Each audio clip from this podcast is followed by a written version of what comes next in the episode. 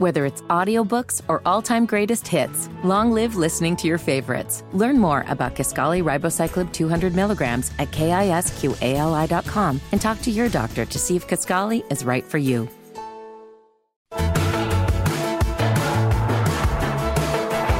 the Hammer and Nigel Show. Man, we've been talking about the uh, violence in Broad Ripple and how, uh, you know, you can hear me rolling my eyes through the microphone when we play clips of Hogsett talking about making Broad Ripple a gun free zone. Why don't you just make it a crime free zone? Right. How about a murder free zone? Now, what are and and one of the things we always get on Twitter? Oh, well, uh, what's your solution? You have solutions. We've been talking about solutions on this program for years.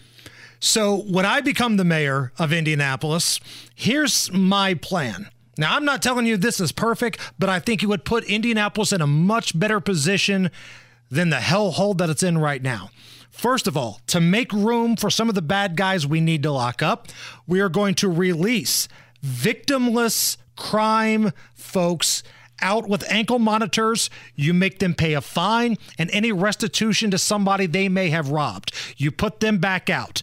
And if they can't make those payments, then they go back. But I'm telling you, they will find a way to make payments because they don't want to go back to the joint. So, victimless crime folks, we're going to let them out, put ankle monitors on them. Now, we've made some room for the bad guys. Habitual felons, you have to lock up, you have to be tough. This isn't anything that's groundbreaking. The Johnson County prosecutor is doing it. The Hamilton County prosecutor is doing it.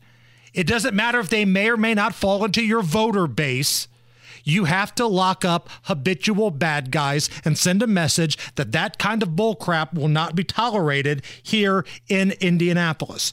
Now, if you still don't have enough room to lock up bad guys, you have to make some cuts in your budget in other departments. If that means you don't get to build another line, the red line, the blue line, the purple line, that's fine. Scrap the line project. Make some cuts in other departments. I know it sucks, but maybe the parks department and other places, you make some cuts. You find the money. This is a state that's working with the surplus. If you have to build another jail, do it. It's unpopular to say lock more bad guys up, but that's exactly what has to happen. And Speaking of money, some of the money coming in from tourism, whether it's conventions, whether it's this new hotel that you're doing, fund some mentor programs in the hotspots. The areas where you see a lot of crime from young, young kids. You start yeah. mentor programs, you have father figure programs, you get some sort of after school activities going on to where if these kids are playing basketball, football, whatever, they're not out doing ridiculous bull crap, and you have a major mentor presence in the city of Indianapolis.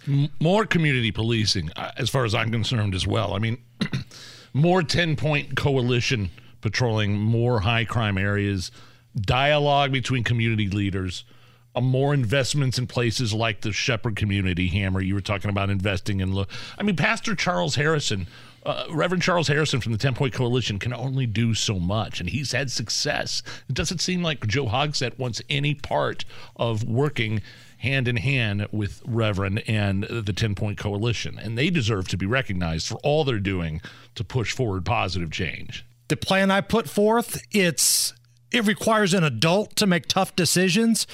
Some folks will have some budgets cut, but for the greater good of the city of Indianapolis, I know it's not perfect. Nothing will be perfect, but that's the plan that would be a hell of a lot better than what's happening right now. So if you agree, if you disagree, hit us up on social media the YouTube chat, Facebook, Twitter, Instagram at Hammer and Nigel.